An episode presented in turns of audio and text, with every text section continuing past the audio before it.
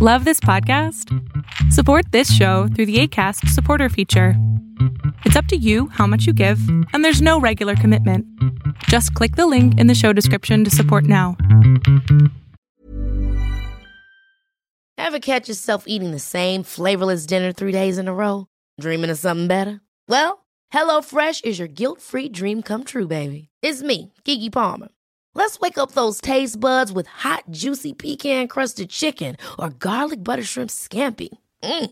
Hello Fresh. Stop dreaming of all the delicious possibilities and dig in at HelloFresh.com. Let's get this dinner party started. Ryan Reynolds here from Mint Mobile. With the price of just about everything going up during inflation, we thought we'd bring our prices down. So to help us, we brought in a reverse auctioneer, which is apparently a thing. Mint Mobile unlimited premium wireless. Ready to get 30, 30, bit to get 30, bit to get 20, 20, 20, bit to get 20, 20, bit to get 15, 15, 15, 15 just 15 bucks a month. So, Give it a try at mintmobile.com slash switch. $45 upfront for three months plus taxes and fees. Promo rate for new customers for limited time. Unlimited more than 40 gigabytes per month. Slows. Full terms at mintmobile.com.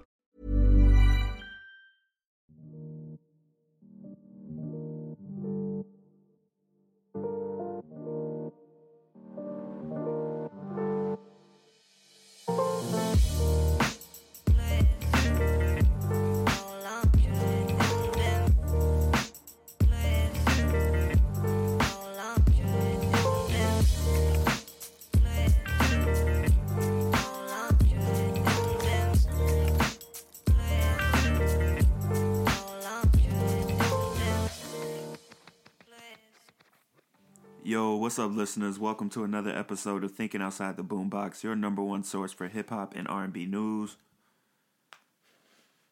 My name is Ahmad, and I am your host. It is Sunday, January twenty third.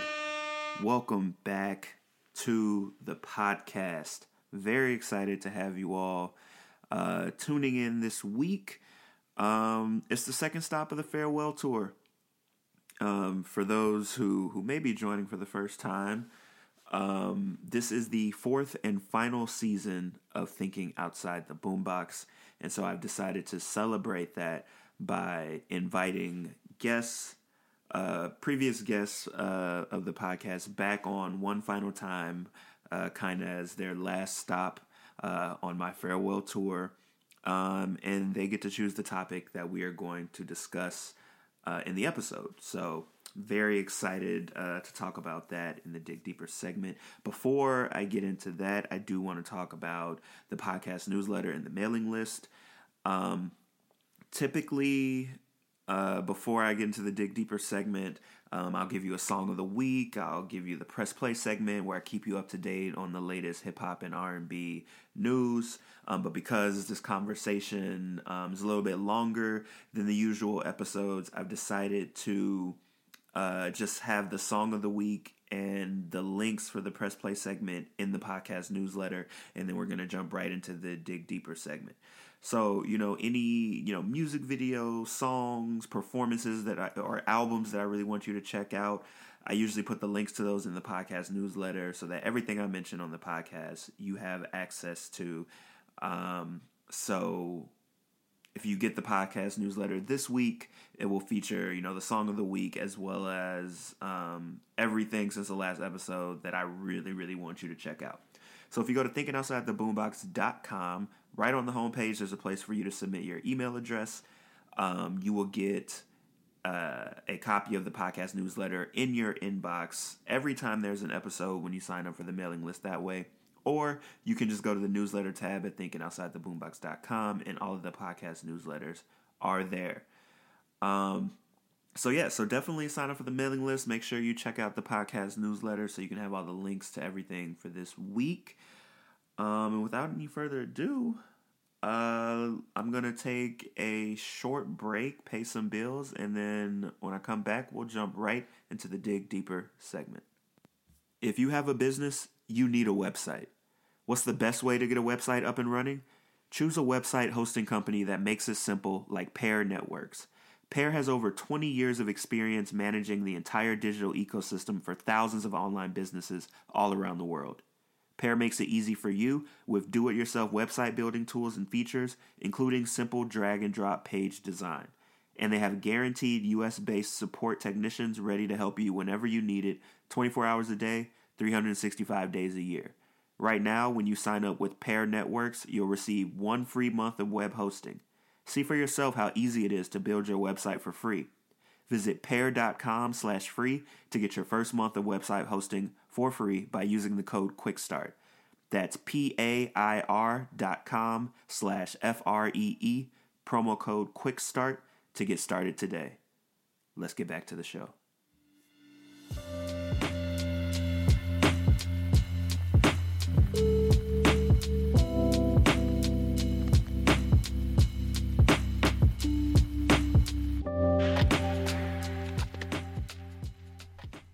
Welcome back to Thinking Outside the Boombox. It is now time for the Dig Deeper segment. As I mentioned at the top of the episode, this is the second stop of the farewell tour for the podcast. Um, if you've been listening for the past few weeks, um, then you know that the farewell tour is where I invite guests of the podcast back onto the show, but this time they get to choose the topic. Uh, the first stop on the tour was with Joe and Chloe, where we talked about spirituality and hip hop. And now I would like to welcome back to the studio friends and the esteemed hosts of What's in the Box Office, my friends Brian and Noah. Welcome. Yes, esteemed. Oh yeah, I'm I'm like I'm so full of esteem. It's literally I got steam coming out of my ears. It's literally a tour because you are we're recording on location. You're Yes. going Yeah. from place to place around Chicago. That's and I actually I went to I went to Joe and Chloe too, so maybe I'll have to to, keep this. theme, yeah. yeah, I That's might have to. Thank you for having us. It's very exciting. Yes, love to love And to be here as always. Very excited to have you. Uh, so what is what is the topic for today? What did you all want to discuss? Beats. Yes, I I think they're delicious. Um, yes, I don't. I don't I care with for some them. goat My mom used to make me eat them when I was a kid. I remember jars of beets around, and I'd be like, "Why?" Here's what you do: you roast them, you blend them, you make pasta with them. Mm. It doesn't think really kid take like be- really- taste like beets, but it's a cool color. that's a Uh, great idea. but yeah, the beats of the song, the uh, the production, the rhythms, Yeah. the samples, the the uh, I guess depend. I was gonna say like the the unsung half, but depending on who you ask, maybe the more prominent half. Well, I, I find myself really connecting to a song through beats because it, when I'm, if I'm listening to music, I'm doing something else, and so Mm. I don't really have the cognizant strength to just focus on the lyrics. So it's just the melody Mhm. that I'll walk different, or I'll type differently, or I'll do something, and that's because of the beat. So it really that really. You know, a song could have really shitty lyrics, but if it has a good beat, I'm gonna enjoy listening to it. yeah, the beat the beat's what's gonna hook you first, and then Mhm. if the, if that's good, you'll stick around. Yeah. Absolutely. Awesome. I'm very excited for this topic. Um, I took the liberty, and this, this is perfect because when I did my history of hip hop series um, a month or so ago, I mostly focused on the rapping, and I didn't really talk a lot about you know the history of hip hop production, which is honestly just as and actually maybe the the utmost importance when it comes to the history of hip hop. So I took some some notes of just some of the most important um, happenings in production in hip hop's creation. So I wanted to start with that, and then we can jump right in to the to the topic. Um, so as we all know, hip hop was first created uh, in the 70s, 1973, I believe, when DJ Kool Herc and other DJs like him began to loop funk and soul breaks for partygoers to dance over and eventually for MCs to rhyme over. Um, so hip hop production has always been rooted in and a byproduct of other genres. Um, that's actually one of my favorite aspects of hip hop production is finding other styles and songs in a hip hop beat. Um, so some important happenings. The adoption of the TR-808 drum machine in hip hop during the 80s was huge. Uh, producers gravitated toward the booming bass drum on top of the ability to program rhythms into the machine. Uh, this took hip hop to new places, and besides the turntable, um, it's easily one of the most influential inventions to hip hop music and has remained a mainstay in the genre. Uh, the 80s and 90s were also around the time when sampling began to be widely utilized. First, producers were sampling other beats um, or other instruments and looping them to create new beats. Um, and then it evolved to sampling pieces of songs to create new ones. In the late 80s, it was not uncommon to see a song sample like 10 to 15 different songs, um, which is the case in some of the songs that we'll talk about later. Um, this was when producers really started to unlock the complex techniques of creating a song. Uh, production from the 70s and early 80s advanced from simplistic, repetitive melodies and grooves to dense songs with so many different sounds layered to make something new in the 80s and 90s. Uh, in the 2000s, we had Kanye popularizing the chipmunk effect, where he sped up a vocal sample, uh, changed the pitch of it to create a completely new thing. Synthesizers became popular with the rise of G Funk, bringing new sounds to hip hop production. And as technology advanced, it expanded the capabilities of how music could be made digitally, and production became more complex.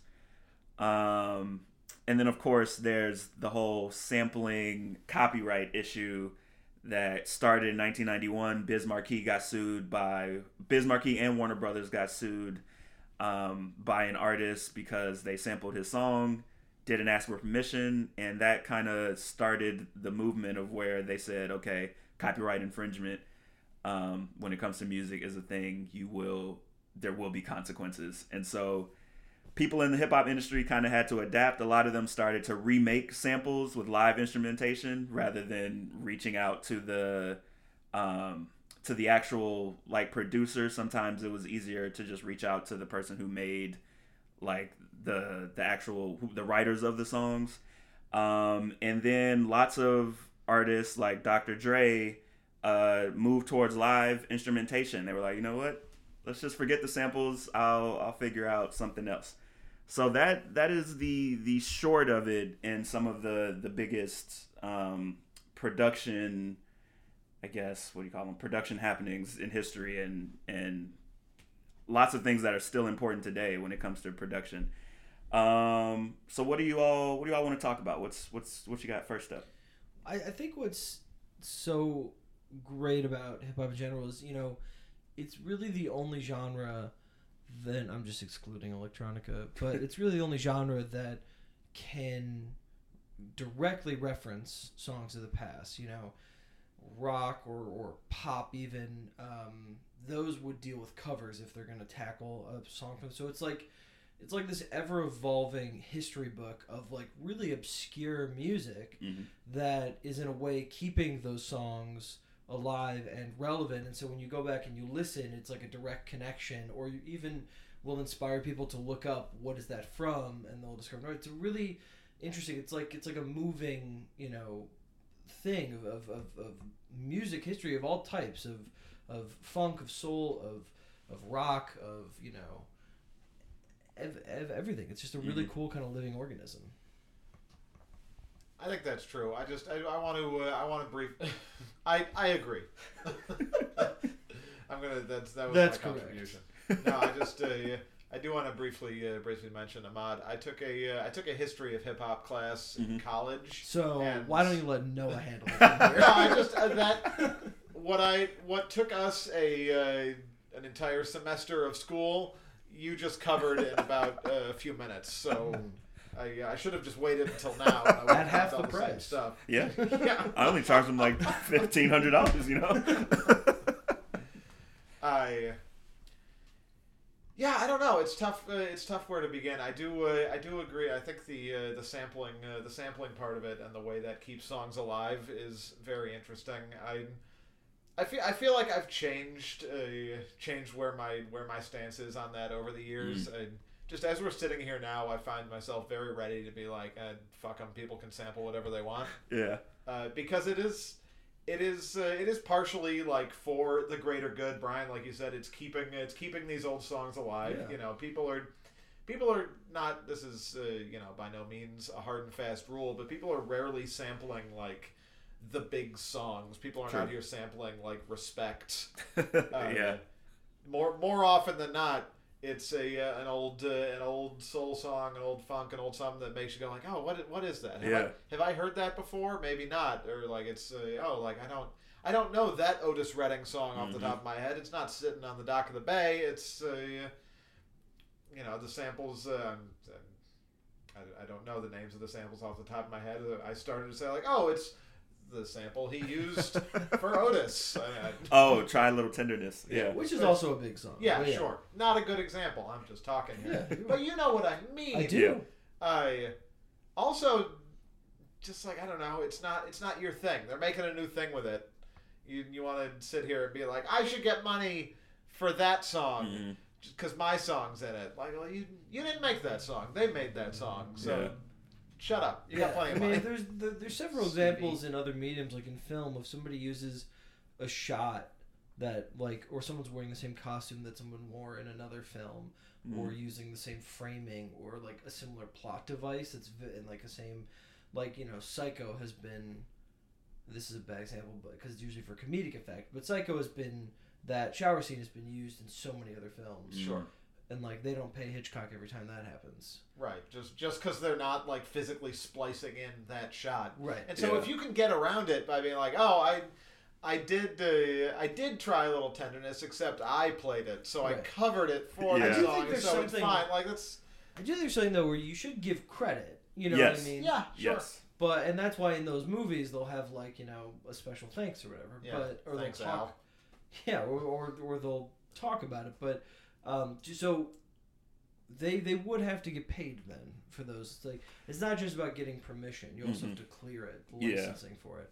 Yeah, that's tough. So on the one hand, I can I can see why artists, you know, the Curtis Mayfields or whatever, would be like, yeah, I pay me, you know, but um, but at the same time, it is this kind of thing where it's like, it's I'm doing it because I like it and I think I can build on it. Um, And I'm bringing more attention to Yeah. your song. Yeah. Like yeah, especially as long in this, as you are crediting it, you are gi- giving it more attention. Yeah, regard. and especially in the streaming era, I I can I don't have the the data to back this up, but I have to imagine that if a popular artist has a song and they sample another artist's song, that artist's song streaming numbers will likely see a big bump. Noah, And- do you have the data? Yeah, hang on. You uh, took that class. I was wondering. yeah, it was. Uh, yeah. I just I just think of all the all of the songs that we missed out on because uh and, and that we don't even know about Yeah. because a sample didn't get cleared. It's you know. It's. I think that they should just go by the Otis rule, where if Mm-hmm. you're sampling a song, the title just has to be that person. Yeah. Okay. Yeah, I think I think that's fair. I think that's a good uh, a good compromise Which, that which, everyone. which would change some of the songs that I'm going to be talking about to like, uh, you know, I guess Heart of the City would stay the same, but um, it would be from the name of the people. so Kendrick Lamar's "I" would be Isley. okay, uh, that, that fits. Sure, that's very similar. Isley, California Love becomes Cocker or Joe. Joe. Yeah. Joe be Joe. Uh, yeah, Game Theory by the Roots would be Sly. It's just yeah, or Sylvester. Yeah. If we want to go full name. How many songs in hip hop history would just be called James? oh my god. Most So of many. them? Yeah, Aretha. It'd be it'd be a it'd be pretty stacked. Um, Can I can I can I tell you something else? James James Brown has that. Uh, it's a James Brown song with the drums that have been uh, sampled by like everyone Mhm. ever. I've listened. I've listened to that song and like clips of that What like is the drum song beat. I don't. Uh, I don't actually Do you remember. Yeah, I don't know the name of it. but uh, I just I, I always expect to listen to it and be like, oh, of course that that classic rhythm that I've heard in so many things, are, you- And are I- you looking up? and I just it it never clicks with me, mm-hmm. and every time I'm left thinking like, this is these these are the drums that like everyone's losing their mind about. It's like it's just it's just drums and sampled any drums. Yeah, and that was that was a part of the of the early sampling that that still kind of boggles my mind. Where they were like, I I, I just don't understand how some of these producers listen to music where they're like, oh man, I really like that hi hat. Give me that hi hat. I want that hi hat. I'm gonna use that in another song, and then they do something Yeah, or crazy to it or change the pitch of a hi hat, and then it's something completely different. Or even when they get when it's like 18 samples, like I want to Yeah. take the cymbals from here, the chimes of this song, that one bass line, but only half that note. I'm gonna Uh-huh. use the other bass line here, and it's like okay, well, Yeah, it's like I. I, li- I like songs. Music's good. I also feel like it's really hard, and oh, it's called Funky Drummer. all right, James Yeah, Brown. I'm gonna yes, fi- I'm it gonna- is, of I'm gonna course. Play it in my ear. I, yeah, and that's that's the kind of thing that just makes me, like, I think of I think of Kanye West with his like Yes. crates of records, just constantly listening to like these these like old throwaway songs and be Yeah. like, oh, I could, I could, I could use that hmm to make a mega hit. Yeah, I would I would trade places for a day with Kanye just so that I could hear music the Me way he hears it Oh, I would do it for other reasons. for other reasons. Yeah. I don't, I don't, I don't think I could last a day. in that man's Kanye would, why?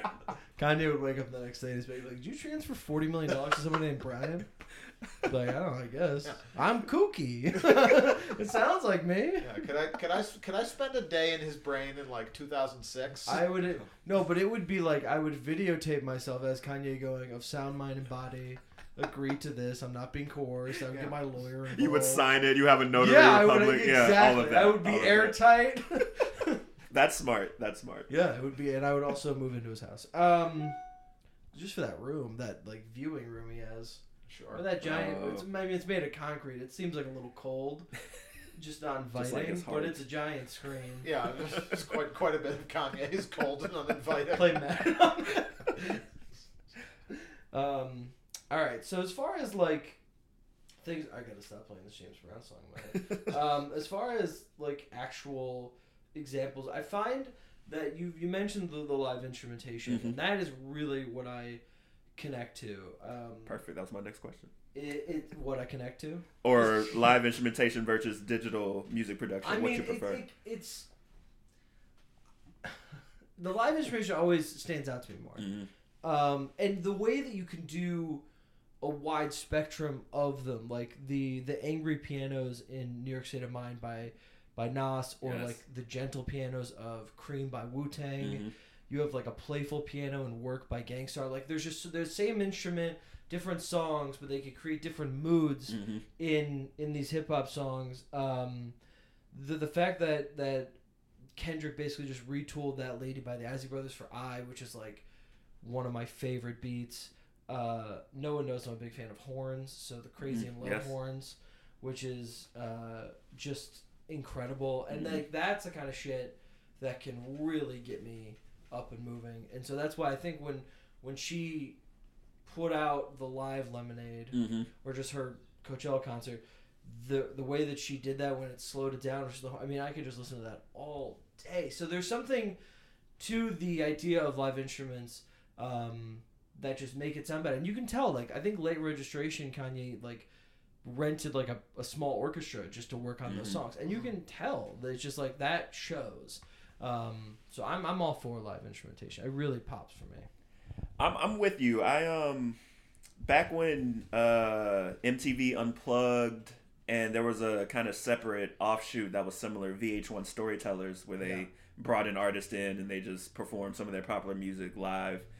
I used to listen to Alicia Keys and Kanye West's VH1 Storytellers CDs all the time just because the live versions of some of those songs just like it, it breathed new life into the songs that I already loved. Oh yeah. When And- when when Jay Z's uh, unplugged Mm-hmm. went on spot when Jay Z's catalog was the first thing I listened to because he has the Roots backing him Yeah, on his unplugged and it's just like incredible. yeah. There's there's something about especially taking a song that was originally not done live, at least in the CDQ version, and then like using all the instruments at your disposal to like to like just create something new even though it's the same song and you're playing the same notes but there's always something different and different riffs that you can add to live Right. instrumentation that just Especially life into it. songs that have maybe don't have live instrumentation and Mhm. you have to you have to translate that to live instruments. Yeah. It's real it's a really wonderful thing to like experience like oh that's the instrument that could then make this sound that you created on a Mhm. computer yeah yeah Yeah, I I think it's it's interesting for me because I when I think of like hip hop, I I think of uh, I think of like electronically produced beats before I think of live instruments. Like I that makes sense to to to me like live instrumentation is kind of a a subset of uh, of the beat making, whereas like the default is just uh, like made in a computer. yeah But at the same time, like I, I agree with you guys. Like I just I, pr- I prefer instruments. I think there's Yeah. there's something there's something extra to it that kind of uh, brings it alive, especially if you're like actually going to see like a live performance. Mhm. like you know, Brian, uh, you and I went and saw uh, Kanye a while back. Uh, Yeah, the Yeezus tour. yes, on Oh, the uh, on the Yeezus tour. Uh, Was that the mountain when he was on the mountain? Yeah. Yeah. Yeah. Uh, yeah. Oh, I went to that one too. That was yeah, a it was at one. the United States Kendrick Open. Kendrick Open. Yeah. Yeah. Yeah. I was there for that one. and like the arena was like a quarter of the way full, and we were all going, yeah, you- no- why is it? Yeah, yeah, nobody came for nobody was there. yeah. It was so weird. Yeah, that was weird. I and I was like, is is nobody gonna show up for the Kanye concert? like, surely everyone, everyone who's coming to the Kanye concert is also coming early to see Kendrick, right? That's just what we're all doing. But then no, and he had fill he had put out Good Kid at that point, right? yeah. Like, yeah, that was insane.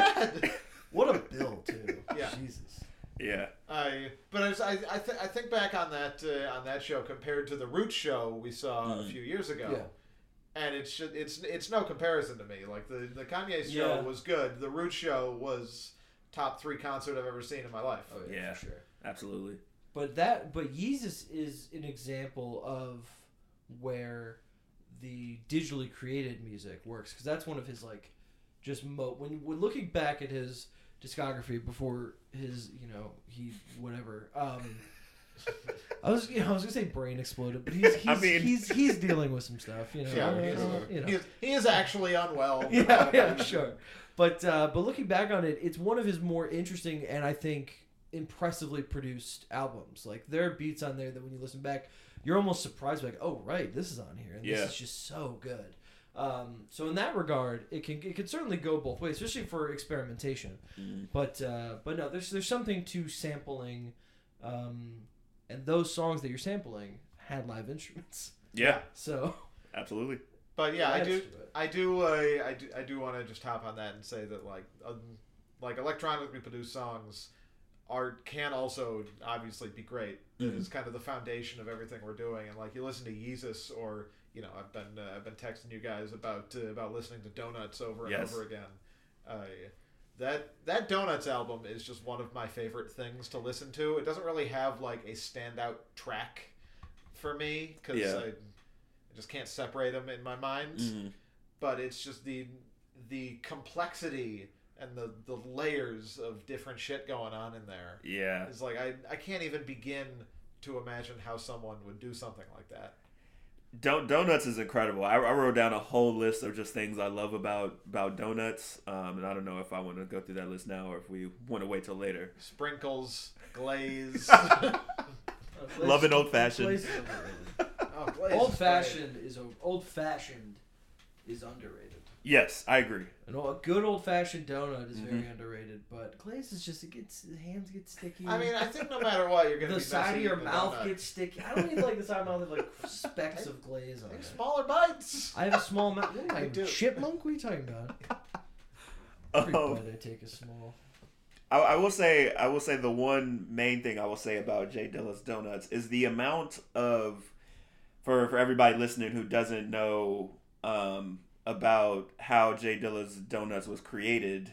Um, he had started working on it um, before he passed away, but he he had lupus and he ended up dying uh, while he was working on the project, and he was literally working on the project on his deathbed in the hospital. They brought in a bunch of like you know all the equipment he needed and he was he was making the album like three days he finished it three days before he passed Wow.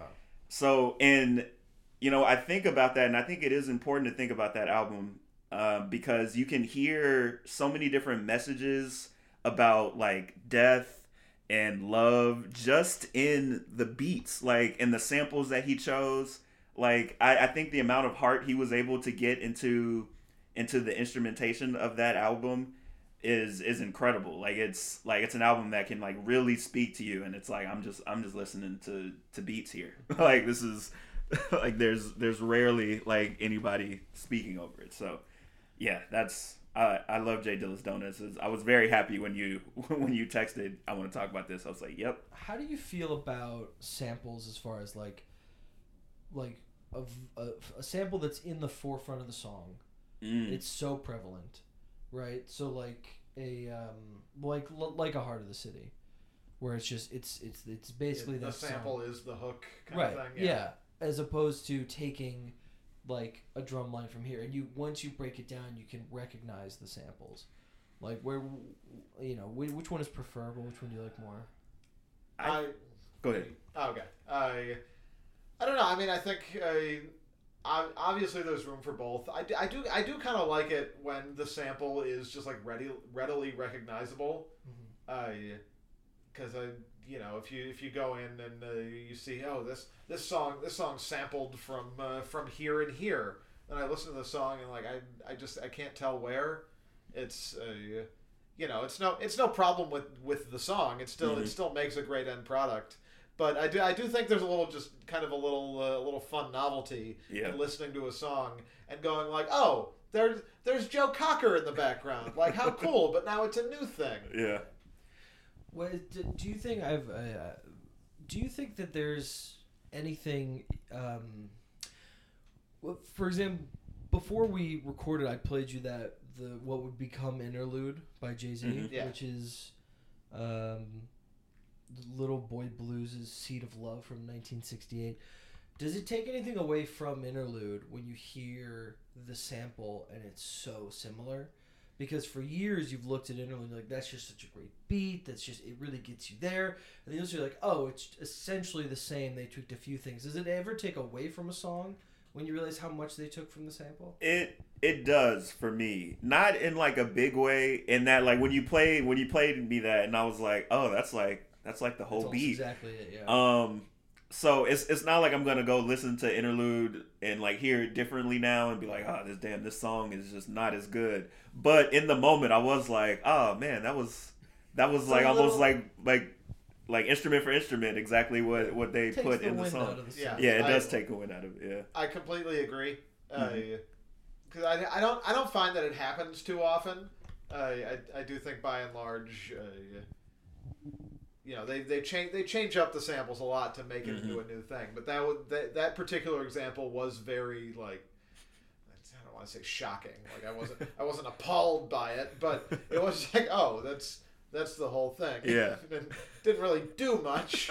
yeah that's that's just the song. I realized I asked that question before we got your response to the other one about samples. Oh, um, I do. samples. The one question we just had about samples. Yes. I I do think there is room for both. Like Noah said, I will say when the sample is very prevalent, I like it when like the artist knows what to do with that. Cause like as an artist, no matter how good the sample is, you don't really want the sample to define the song. I think you want like your contribution to just like merge with it in a nice way. So I think when the artist knows what to do when they have like a a sample that's you know easily recognizable and also like in the forefront of the song, like Jay Z does on Heart of the City. I think that I really like that, but I also to the other end of things, I like a chase. Just for me personally, I like when I like hear a hint of something where it's like I've heard that before. I like trying to like track it down by myself before I go to Genius because I nowadays when I like hear an album, I'll listen to it a few times before I go to Genius and be like, okay, what are the samples on this song that I like didn't pick up the first time? So I, I like to look into into things like that. So I, I like both ways, but I feel that way about um, "Touch the Sky," which all, Mhm. Just Blaze also did. He did interlude, but uh, the the um, the "Move On Up" Mm-hmm. sample, those horns, and it's like they, they cut them off right before they get to the "Move On Up" recognition. Yeah. Where it's like do do do do, and then he stops where it gets like do do do do do do do Uh-huh. do do do. Like oh now I know it's "Move On Up," but he cuts it before that, so it is a fun. It's almost like a roller coaster. You're like oh it's coming now, it's not. Mm-hmm. yeah. Um, and it does really enhance uh, that song. So it's, it's recognized. Like I know this from something, and it's fun. I'm listening to it, Mhm. but I can't tell you what exactly the song is. I also think that Kanye's what Kanye did on that song, like he matched the energy of the original sample. Like his his Touch the Sky version, I feel like from an energy like perspective, is like okay, this is these are these are trying to get to the same place uh, as Move On Up. So I, I appreciate that in that he didn't do something really intense and crazy over Move On Up when he he really could have and has done on other songs. Yeah. So I like that he stuck there- to the There are songs that are like well, as much about the original artist or the original um, song Mhm. as is about the new one, which is why I love Otis so much, is because it is such a like paying a respect to Otis Yeah. Redding, and it's such a great beat. Mhm. and I thought they did such a great job of being like, we are going to um, sample him and just do a song under his production, but like he's the reason, so we'll just call it that. And Yeah. it works so well. Kanye loves Otis Redding. I think actually both of Yeah. you all had an Otis Redding Kanye produced sample Yeah. on your list. Yeah. Yeah, I that's one of my Did I? I don't know. Wait. I did. No, I think You had Otis. yeah, on you and I list. did. You have Otis on your list. Oh, Otis is on my list and you yeah, have and I gone. had gone. I had Otis that's on what my list, and then I saw your list. Oh. So I took. it. I'm like, all right, we'll talk about it at some point because I it, it is the the best song on uh, Watch the Throne, in my opinion. It is. It's very good. Um, what else? What else? No, what else? What do you I? What do you got- What do you guys think about when a sample like doesn't match the song it's in? Mm. You have I- example? Yeah, uh, "Blood on the Leaves" is uh, from from Yeezus. It's such a is beat. it, I no, really it, love it. it is, and like it's. Oh, why are you talking? I don't know. My phone just started making noise. I. Siri. yeah, Siri, what do you think about the juxtaposition? I, because yeah, that's that is always like on the on the one hand, it's a great beat. It's a great beat. Just li- just listen, listening to it. listening to that song is is a great experience. Mm-hmm.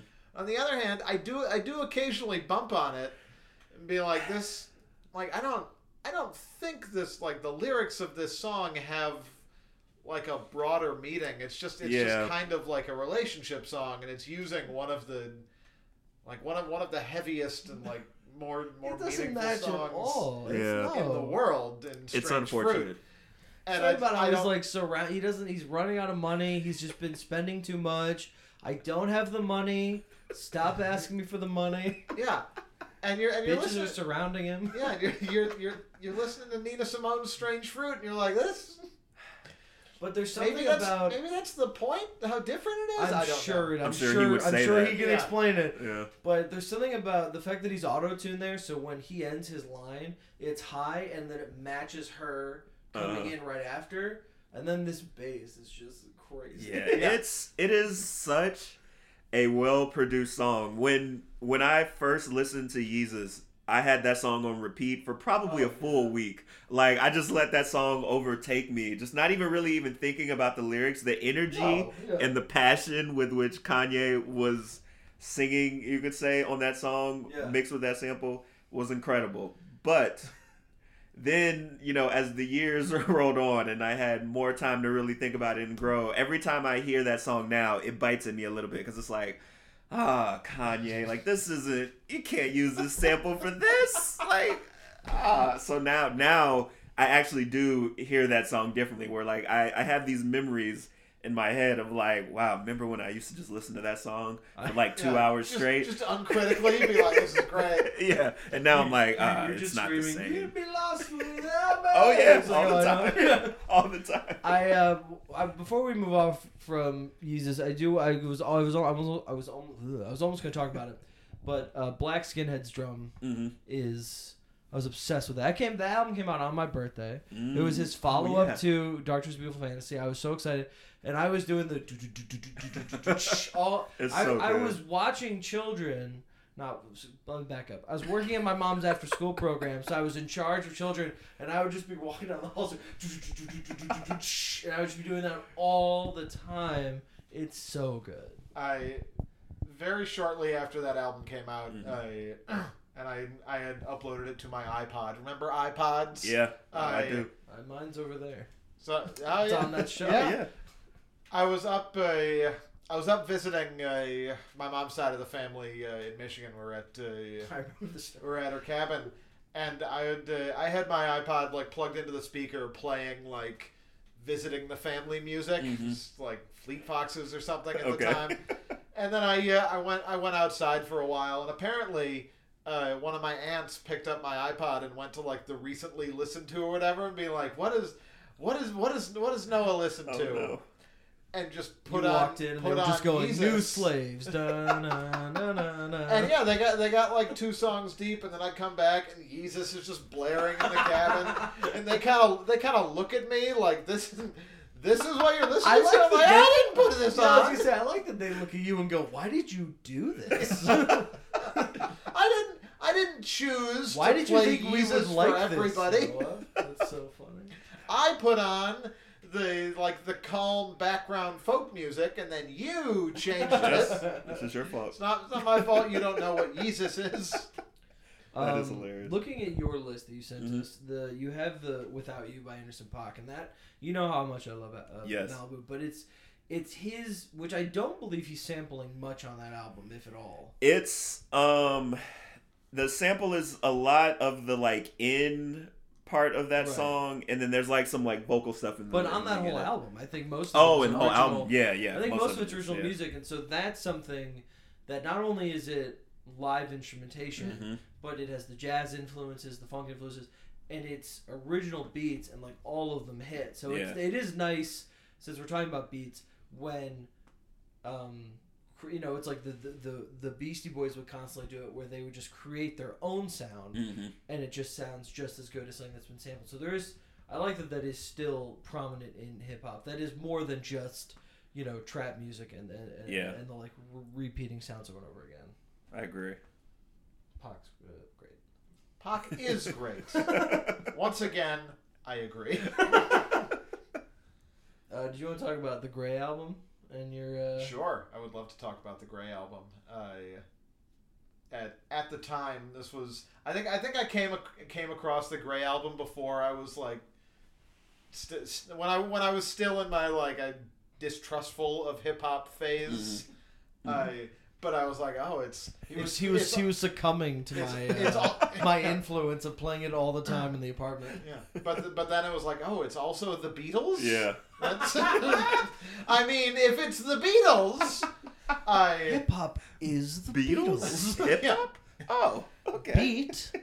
It has beat in the word, and that True. hip hop has beats. That's a yeah, yeah. Yeah. That's great. And yeah, I think uh, I I still I still go back and listen to that sometime. The way that Danger Mouse was able to yeah. Why don't you explain what it completely- is? Yeah, so that's a that's a that's a fine point.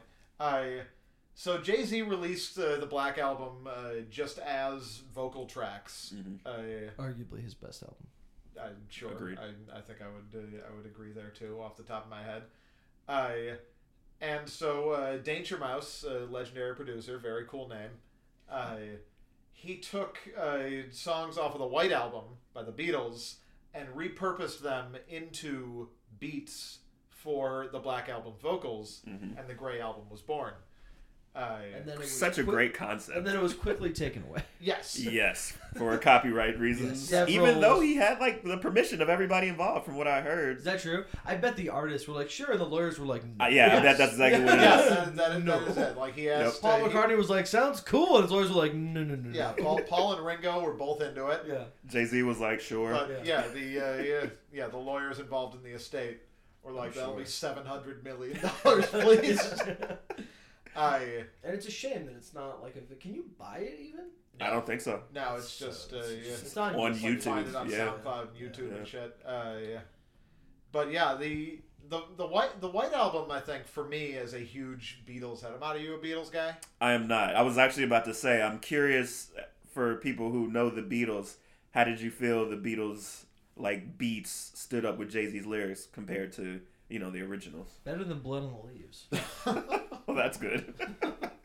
I yeah, I think it's uh, for me. It's kind of the perfect album to use because Okay. I I, lo- I love the Beatles. the The White Album is uh, has a lot of great songs, but it's Mm. not like it's not like one of the ones that's like in my heart. Okay. it's like a. I think that's like a common opinion, though. I, th- I, th- I think it's one of their most like record because it was like it was just the all white cover, like Yeah. there was no Uh, branding on it, so it was like this very cool thing. But I, I think most people are just kind of like, yeah, it's it's it's it's, it's good. I don't yeah. know. I, I could be wrong. but I'm still like super familiar with it, so it's very cool hmm for me listening to what Danger Mouse did to these songs. That like on the one hand, I recognize like, oh yeah, you know, I did. Uh, I put uh, "Dirt Off Your Shoulder" on my list as Mhm. the one that's kind of uh, like I think the best one on the album, Okay. which uh, samples a song called "Julia." Mm. And Which so is a I do, very sad song. I do, uh, yeah, isn't it? I probably it's it certainly uh, yeah, it certainly sounds it does not sound anything like uh, like it does on the Gray album. but on the one hand, I do recognize it. I have I have that moment I was talking about earlier. Where I go, oh yeah, like that's that's Julia. Like I'm I, I'm listening to the White Album, but on the other hand, it's completely repurposed Yeah. into this whole other thing that is, uh, you know, for me actually, like the the definitive dirt off your shoulder Mm-hmm. because it, just because I've, uh, I've I listened to it. Uh, I did prob- probably not first. I'm sure I'd heard "Dirt Off Your Shoulder" in the world, but like Yeah. I, I sat down and listened to this a lot before I fully sat down and listened to the Black album a lot. Yeah. So when I think of "Dirt Off Your Shoulder," it is the beat from the Gray album, Huh. uh, which uh, I just look back on. It's like very interesting. It's the same song, but is like com- a completely different thing in two ways. Yeah, so then the discussion becomes, you know, what is the better kind of Jay Z collab? Is it Gray Album with its acclaim and its legendary uh, collaborations, uh, or I mean, or Collision Course, his team up with Linkin Park? Dirt off your shoulder was with "Lying for You," Li- and "Lying from You," sorry, and uh, uh, "Mind Blowing" because I was a huge fan of Linkin Park. Um, so I don't know, Noah. I, I don't know which is better. I think that's uh, I think that's very. It's not it's not an exact parallel because you do still also like the Beatles quite a bit. Yeah, I do. Whereas I am uh, on the record You as still don't not like Linkin fond Park. of Linkin You still don't like Linkin Park. I still like the Beatles, and you still don't like Linkin Park. yeah, I do think that Numb and Encore is a, Oh. is a classic team up, and I It- think it it, is works. incredible. It works so well. I do think that works really well. There's a lot of acts that do that. You know, Elvis Costello did that album with the Roots and, and stuff. Oh yeah. Um, but yeah, I mean, it, it is interesting how even when the song and it's similar to Blown Leaves, but Blown Leaves is just so specifically about. It's just such an imagery, Yeah. very specifically pointed. Whereas the song Julia that the Beatles uh, did, that's the the sample, is about John Lennon's mom who died when she was Oh. like 44. what a but- juxtaposition. But because we don't hear that or Uh-huh. those lyrics, we can't tie it to that song and its content. Whereas Kanye starts Blown Leaves with Blood on the Leaves Yes. yeah, yeah. and the strange fruit and everything. yeah. like You're that. just listening to Nina Simone sing. Yeah. Whereas Yeah. Julia Julia has been cut up and like completely. Well, I don't know repurposed what into a happened to her, different but I, I think thing. Lord. it's a while ago. I was really debating it, but it was it was so long ago. I figured I'd say it. sure. Yeah. oh boy. Okay. Um. So let's let's do favorite beats. I mean, we've already kind of started getting into it. Um, Yeah, I mean, I you know, the, the one other thing I, I do want is want to say is it's and this I think goes to Questlove's music history, but Game Theory, which was the, the album I fell in love with the roots on, um, the title track is taken from Life of Fortune and Fame by Sly and the Family Stone, which I looked up wasn't even publicly released until like seven years after Game Oh. Theory came out. So that must have been a deep cut that he had heard like around, That or sounds- probably just had sounds like a him. bootleg copy of and used it.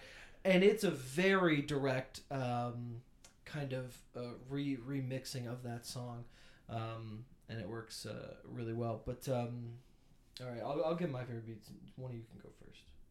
All right. Uh, I'll I'll I'll pop in. So I, think I think I have the shortest list of uh, things we haven't already talked about.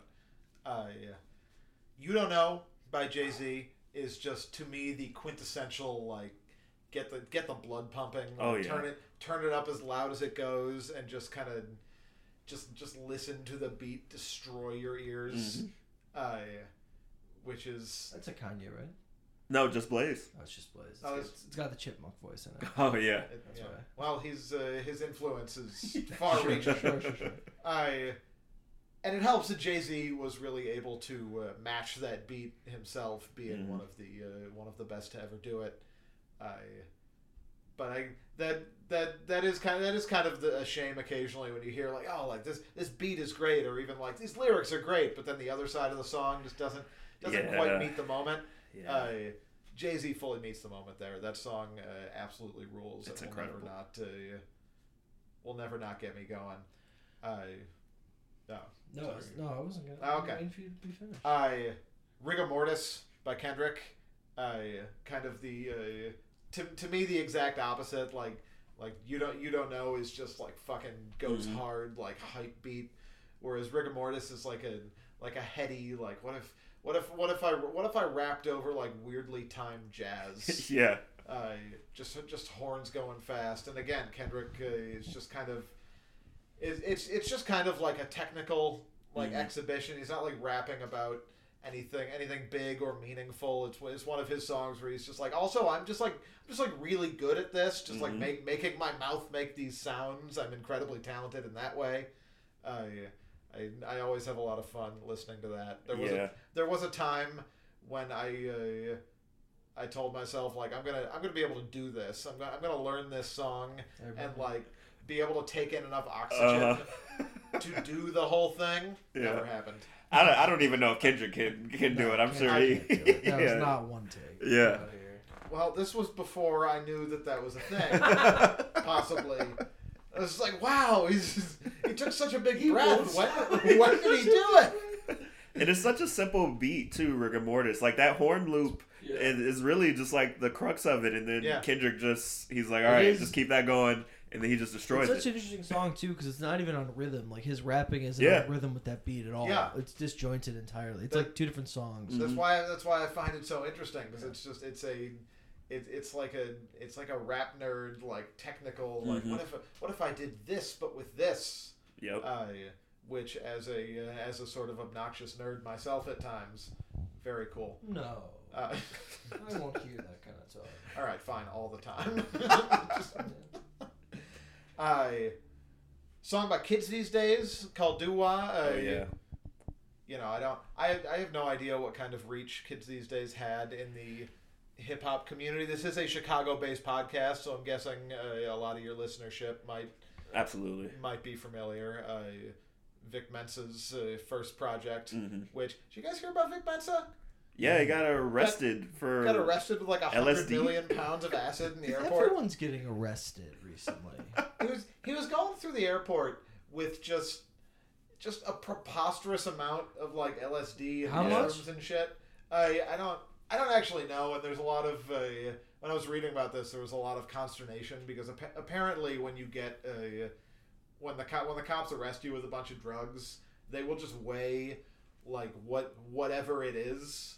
Uh, it's like L- LSD is like a, l- little drop of drugs on a piece of paper, and so they'll just weigh like a ream of paper and be like, "We found you with ten pounds of Oh. LSD," which is like not nowhere near the amount of drugs you have.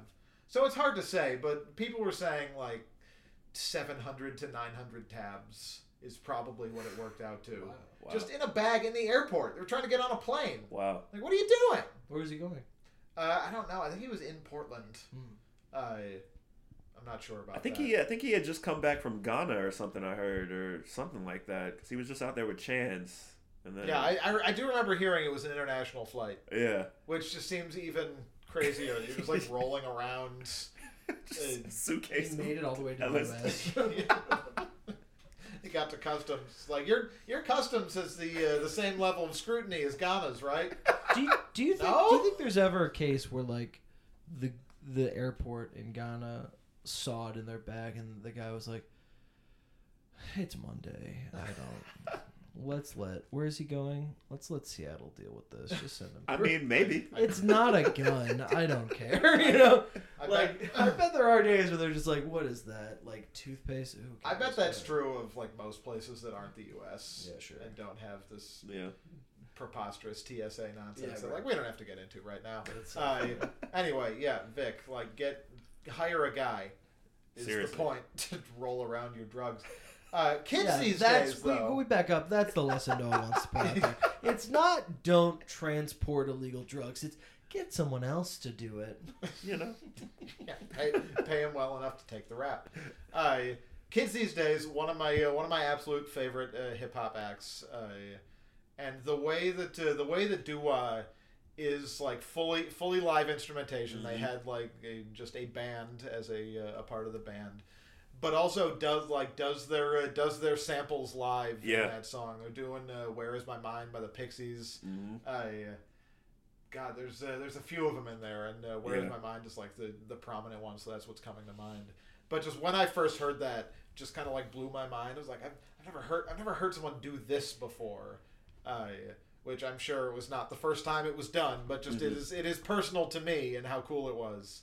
uh, and I still uh, I still fucking love that song. I'm I'm right there with you. Kids these days, uh, Karen and I probably listened to that that mixtape so many times. We went and saw them perform it live. It's just it's so good, especially the live instrumentation and how much they actually sample songs in that entire album, uh, Trap House Rock.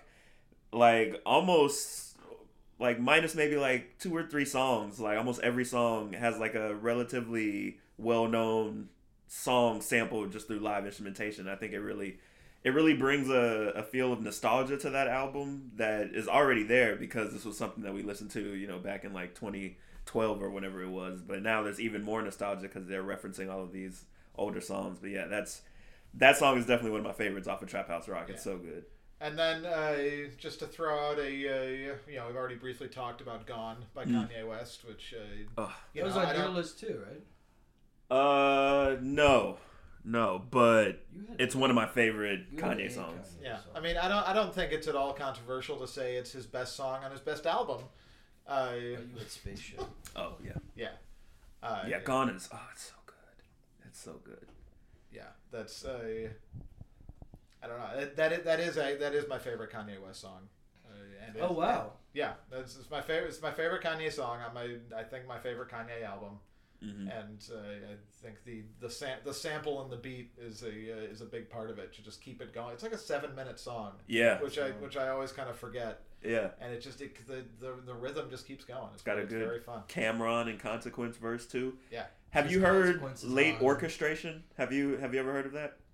I I think I have, but just like once. It's it's I actually might have it on DVD, so if I can find that, I'll Okay. let you borrow it. But it's essentially um, Kanye doing late registration live with a full orchestra, and it's That sounds incredible. I had Yes. forgotten about it until you just until you you were just talking about this song, but I'm gonna try and find that because it's it's so good. It's so good.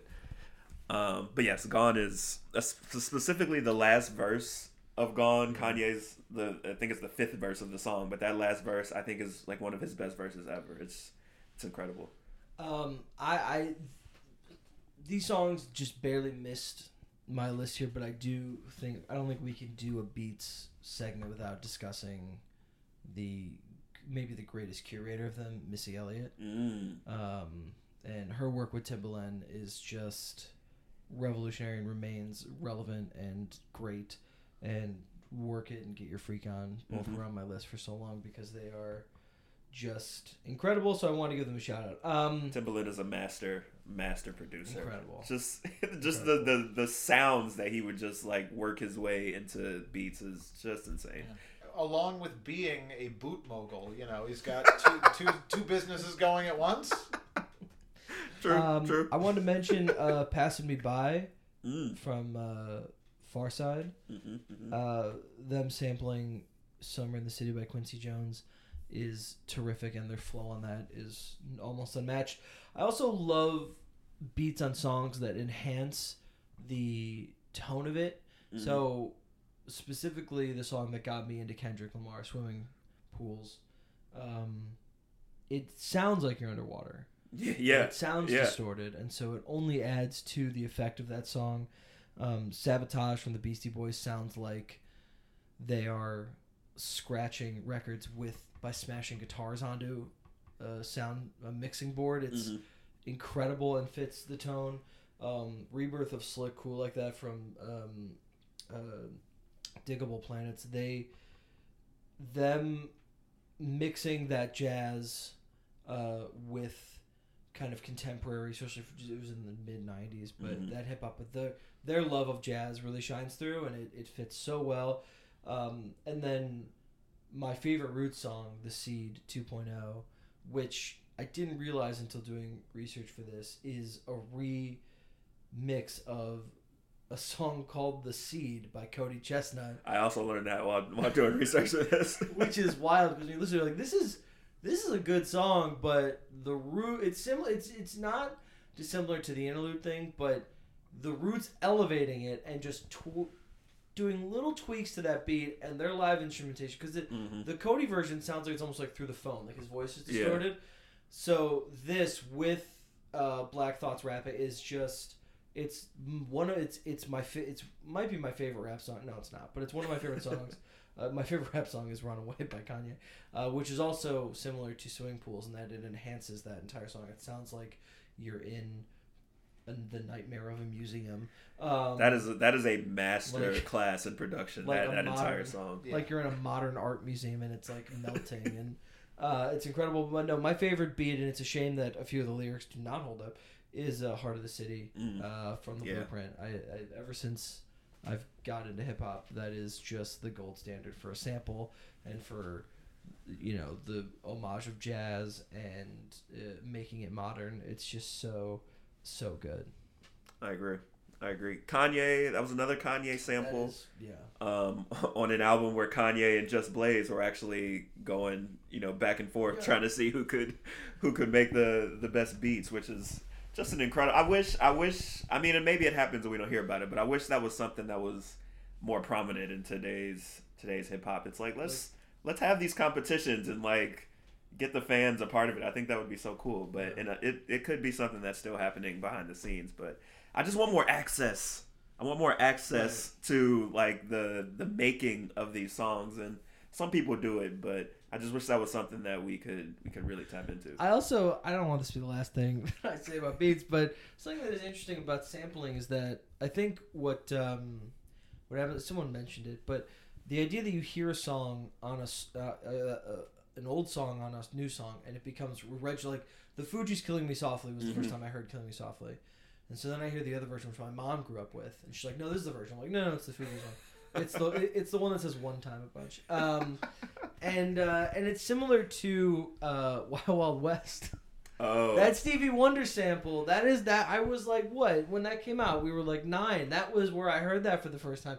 And so then listening to Stevie Wonder, I'm like, oh, oh, this is Yeah. that song? And I think that's funny that as kids grow up with, with hip hop and with samples being so prominent, is that that's their first introduction to these artists. So much so that it feels weird when you listen to it. You're like, oh, oh, that's weird because this is from this other song. yeah. Um, It's yeah. from this other song where it's like a little to a lot, like faster and like zippier. yeah. And then I have a final question for you once once you finish with your songs. Okay. Um. So one thing that I discovered when I I, I went into it because I was like picking picking my favorite beats is going to be so hard. So I I tried to zero in on like what is my favorite type of beat, and then just find a bunch of my favorite songs of that type to to make a list. And so I figured out very quickly that a soul sample is my favorite type of beat. I really I really love R&B music sometimes more than hip hop to be honest. And so with those two being my favorite genres, I think hearing hip hop songs with R&B influence, soul samples is just the perfect merging of those two genres for me. So I think that's why soul samples just kind of stick in my brain a lot more. Um and then when I, I made this list, I was like, okay, let me just think of some soul samples that I really like. I realized that it's clearly 70s soul when that's sampled in a hip hop song that really sticks with me because so- most of the songs on my list And that's such a prominent decade. Doing my research too, it's all 70s. yeah yeah that's that's clearly where a lot of these producers were, We're digging in the crates and- and, yeah, yeah exactly. yeah Yeah. um so let's see some of the the songs that I had here uh, a lot of Kanye. I think Kanye produced half of the songs on my list, and I think that's because Kanye is my favorite producer. I can't Yeah. I can't deny that. He's just I, I love about Kanye and his production that he's able to take an instrument, whatever he thinks an instrument is. To him, somebody's voice is an instrument. To him, like somebody's like last third of their verse in another song is an instrument. So I like his ability to be like, I want that piece and I want that piece, and then he just like merges them together into something else. Um, and he's especially good at it with soul samples. So I had "Testify" by Common, um, which samples some '70s R&B group. I really just love. Um, I love the beat first. First off, because I would say the first few times I listened to that song, I didn't even register that Common was doing this like deep, like storytelling about um a woman who killed somebody but then like framed somebody else. I didn't even I was just I probably listened to the song and just heard the beat the first few times and then I went back and I was like, "Oh, Common, this is really good job. good job. This is this is great." Songwriting. Put, putting some thought into this one, aren't you, Common? That's Yeah. exactly why beat stay. It's just that's what initially Mm-hmm. you hear in your head. Yeah, Yeah, because you have to focus on lyrics. You don't have to focus on hearing a beat. exactly. Um, let's see the other Kanye produced songs I had. I had "Wouldn't Get Far," which is by The Game, um, a classic hip hop sample. I had "Otis" by The Throne, which you already talked about. Um, I had "Spaceship" um, from the College Dropout, which also features Consequence, who was on Gone. Um, "Spaceship" is probably my one of my top three Kanye songs. I think you know the distant lover sample by marvin gaye that he flipped was so well done and this was back when you could still hear the struggle in kanye's voice like he was still very relatable and the college dropout was also just one of my favorite albums for such a long time that i've just listened to it more than so many other albums.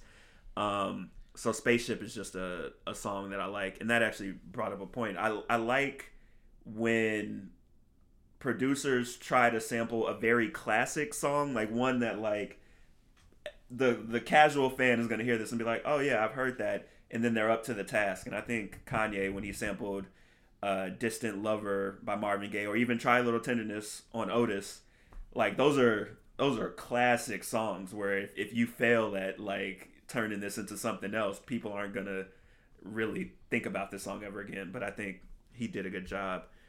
Um, and just some other ones I wanted to mention. A Tribe Called Quest. I feel like Incredible. We don't talk a lot about I their had production. a bunch of their songs on my. On yeah. Q-Tip is Q-Tip is is insane, and I I put um lyrics to go on here because it's it's one of my favorite A Tribe Called Quest songs, and I just think the the James Brown funky guitar riff, which kind of drives the beat, mixed with just Minnie Riperton, who has one of the most incredible voices you ever heard. He just found a high pitched like note that Minnie Riperton did, and then he looped it through the entire song. So there's just like she's literally just singing in your ear the entire time. That mixed with the funk guitar, it's it's one of the craziest beats I've ever heard, and it's I, I appreciate when a producer like really when they really try. Like, and I know that's that's easy to say, me with no production ability at all. I like when they put a little effort into it, yeah. not just phoning it in. I mean, we do that all the time. We do that with sports. we do that with movies. I mean, yeah, Yeah. I, I, I think I think that's fair. I think you can tell when like Yeah. so when someone is just like sh- like putting a lot of effort in and like Mm-hmm. showing it. Also, I'm not getting paid to do it. If they want to give me their money, I'll try. Yeah, true. I'll try my hardest. I'll take some classes. So you yeah, yeah. Um, but yeah, so those those are the main ones I want to talk. Oh, and Oh Boy by Cam'ron, also produced by Just Blaze. Just Blaze is also one of my favorite producers. I think um, we talked about this with You Don't Know, um, and also by Lord Knows. I think you mentioned yesterday uh, Lord Knows by Drake, um, and how it, it almost made your list. Just Blaze produced both of those songs as well as Oh Boy by Cam'ron. And one of the things I love about Just Blaze is his how like large scale his beats are. Like his beats are hard hitting on purpose. Like like it's like they they need to be played in a stadium. They're meant to get people moving. And I think he's he's also very good at soul sampling, so he's kind of worked his way into my favorite producer list just by by sheer quantity of how how many great beats he's done for so many good artists. But yeah, soul samples for me is like that's that's top tier. That's just that's just what I shoot for. Every time I hear one, I'm like, yeah, And then Put to that in my kind of playlist. bring it to the present, who's working? What's a producer? Not necessarily just Blaze, although I know he's still Mhm. working, or Kanye, but like who's a producer now of the modern era that you get excited to hear their music, or one that you've noticed is really standing out? Hit Boy for sure. Um, he's been very busy the past past couple of years, so he um, he produced a lot for like Kanye and Jay Z back around like the Watch the Throne era, and that's when he kind of got big. But now he's like he's coming to his own. He produced both of Nas's last albums, the King's Disease albums. He produced uh, a lot on Big Sean's last album. He he's like a he's like one of the producers that's very mainstream now, but I think his his quality of of work is still like very high. So I love when I when I hear that Hit Boy is producing something and they're not new, but uh, anytime the Neptunes dust off any of their stuff and decide to produce for somebody, I'm very excited about it. And I think they're they've got a lot of stuff coming. Sound too. Yeah. yeah. Yeah, they've they've got some stuff coming. I You, think you can tell when produce it for Pharrell's worked on a track. hmm Also, Tyler the Creator. Um, I think he he's very much influenced by the Neptunes, um, and you can hear that in his music. But he also has kind of dug out his own sound. Where when I hear a beat that he's made, I'm like, oh yeah, that's Tyler the Creator because he's that's that's one of the things I think is so weird about producers is like not only do they have like their producer tags, but there are these great producers who have sounds like they've figured out a way to take instruments and mix them in ways that are different but also similar enough where you can recognize Oh, yeah. their work across Kanye, different artists You can yeah. And that's that's just so fascinating to me. I i i really envy like producers who are like really good at what they do because you know i i i had a moment where i you know thought that i could be a rapper back when i was in college. And like the trump was like maybe i'll produce my own beats. And and it's it's so hard. It's Did you incredibly try your hard. hardest though? probably didn't try my hardest. Yeah. um but i i probably thought i did I also want to advocate for no more tagging your songs with something. Uh, let me find out Mike Will made it. I don't need you to tell me immediately. he just really wants you to know It's like I think I, I think I like that because I- especially no, I, I think I like your idea of Oh, I was banning gonna that is what I mean because especially for the sort of uh, layman or more passive listener like uh, like me or me in the past certainly it kind of leads you to believe that like oh like that's that this person like this song is by this person Yeah. Like, Yeah. wow DJ Khaled has written a lot of songs I'm I'm looking specifically at DJ Cal when I make that point Yeah. too. I know it's another one. yeah It's uh, the next song is playing. Yeah, it's a major key. It's a major key. I, I, li- I like another one though. It's just a fun It is thing good. to say. It's Well, good. I, I you don't know have- that you I have- like it in You songs. have never listened to his albums though, No. where it's just like every song, it's another one. Like I know. No, I, just, I, Album I, hasn't ended. I like that it exists as a phrase that I can say and make Uh-huh. myself giggle, but I don't know that it's worth it to all the music it's Boy, like. he's That's got fair. like 17 album tracks. I have to hear that shit 17 times. Anything else? What you got? Any any Are other? we ending on Uh, DJ Khaled? no. DJ, I'll- please, I'll- let's let's not. I had, I will. Uh, I, just, I did want to throw one more thing out. Mm-hmm. I, I uh, it didn't occur to me to add it to my list. I, uh, I, I sometimes regret how much I'm. I'm just like not into like older hip hop. Like Mm-hmm. I'm, I am. I am very like modern focused. Uh, Yeah, I, I differ there. yeah, I have. I have. I have quite a bit of respect for uh, you know like '90s hip hop and older. Mm-hmm. Uh, but it's just not my go-to. However, I do want to uh, I do want to shout out uh, "They Reminisce Over You," Oh. Pete Rock and CL Smooth, Yeah. which Yes. I I think to me is just like the definitive hip hop beat. It's, if you were yeah. just like wake me up from a deep sleep and be like, "What's what's the hip hop beat?" I think that's where I would go. I like that. I also think Camp Lo doesn't get as much credit for their beats as they, they could be. Mm-hmm. And No Diggity. What a great. Come on. Yeah. Sure. It's just Yeah. completely recognizable immediately. All right. I think that's it. Yeah, I that's like all. that. That's, that's, uh, I think that's a good place. I feel better about about ending on uh, no diggity than DJ Khaled. So. Um. All right. Thank you all. Uh, I was gonna say thank you for coming out, but thank me for coming to your Yeah. place. Yes. thank you for hosting me. Yeah, you're, you're welcome for having me. Do we?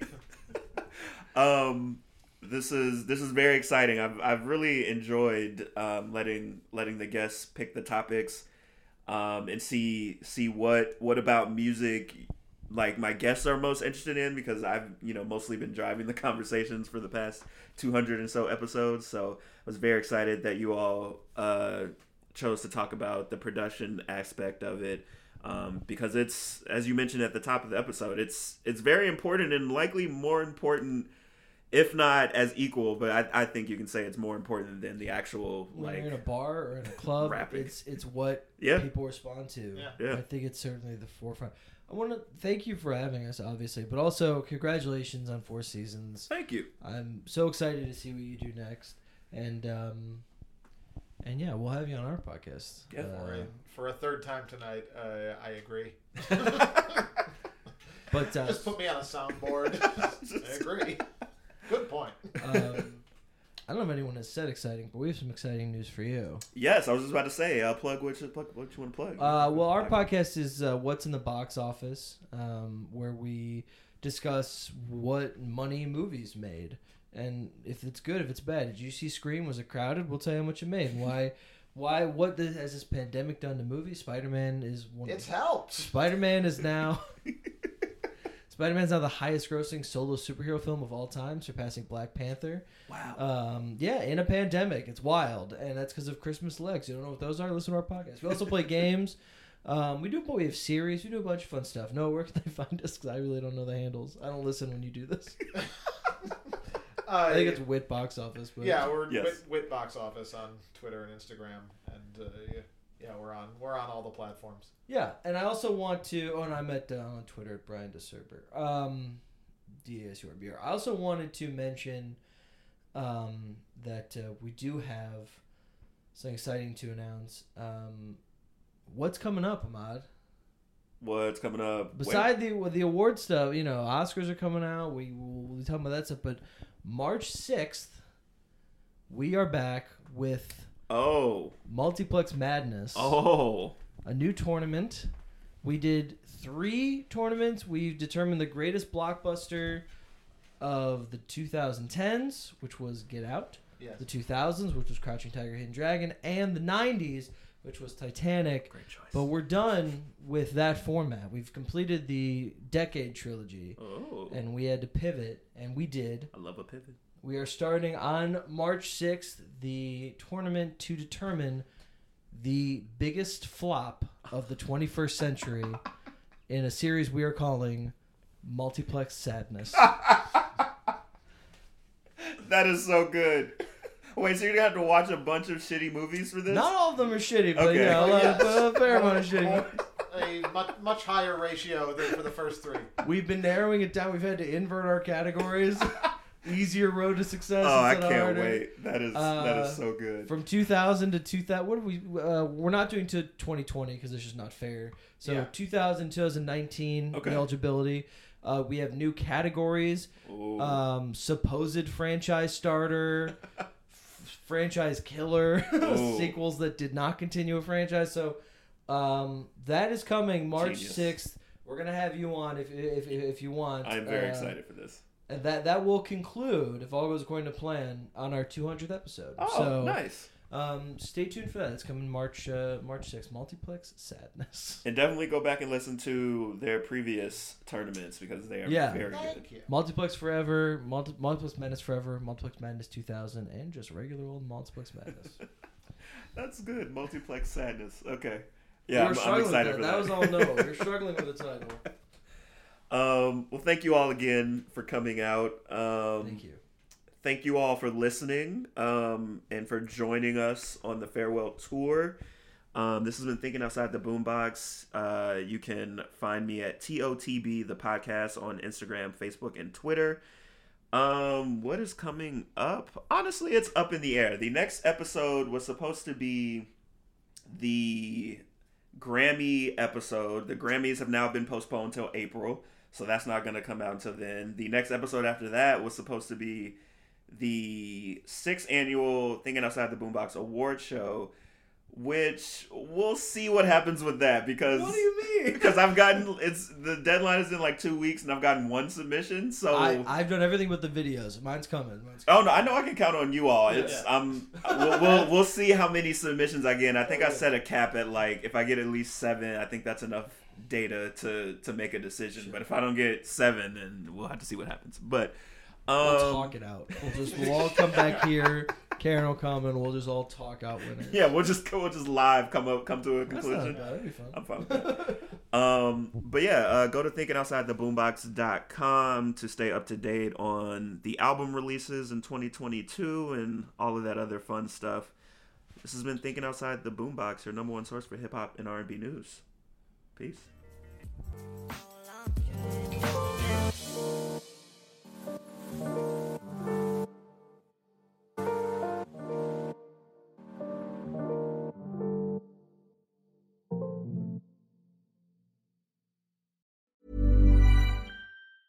Ever catch yourself eating the same flavorless dinner three days in a row? Dreaming of something better? Well, HelloFresh is your guilt-free dream come true, baby. It's me, Keke Palmer.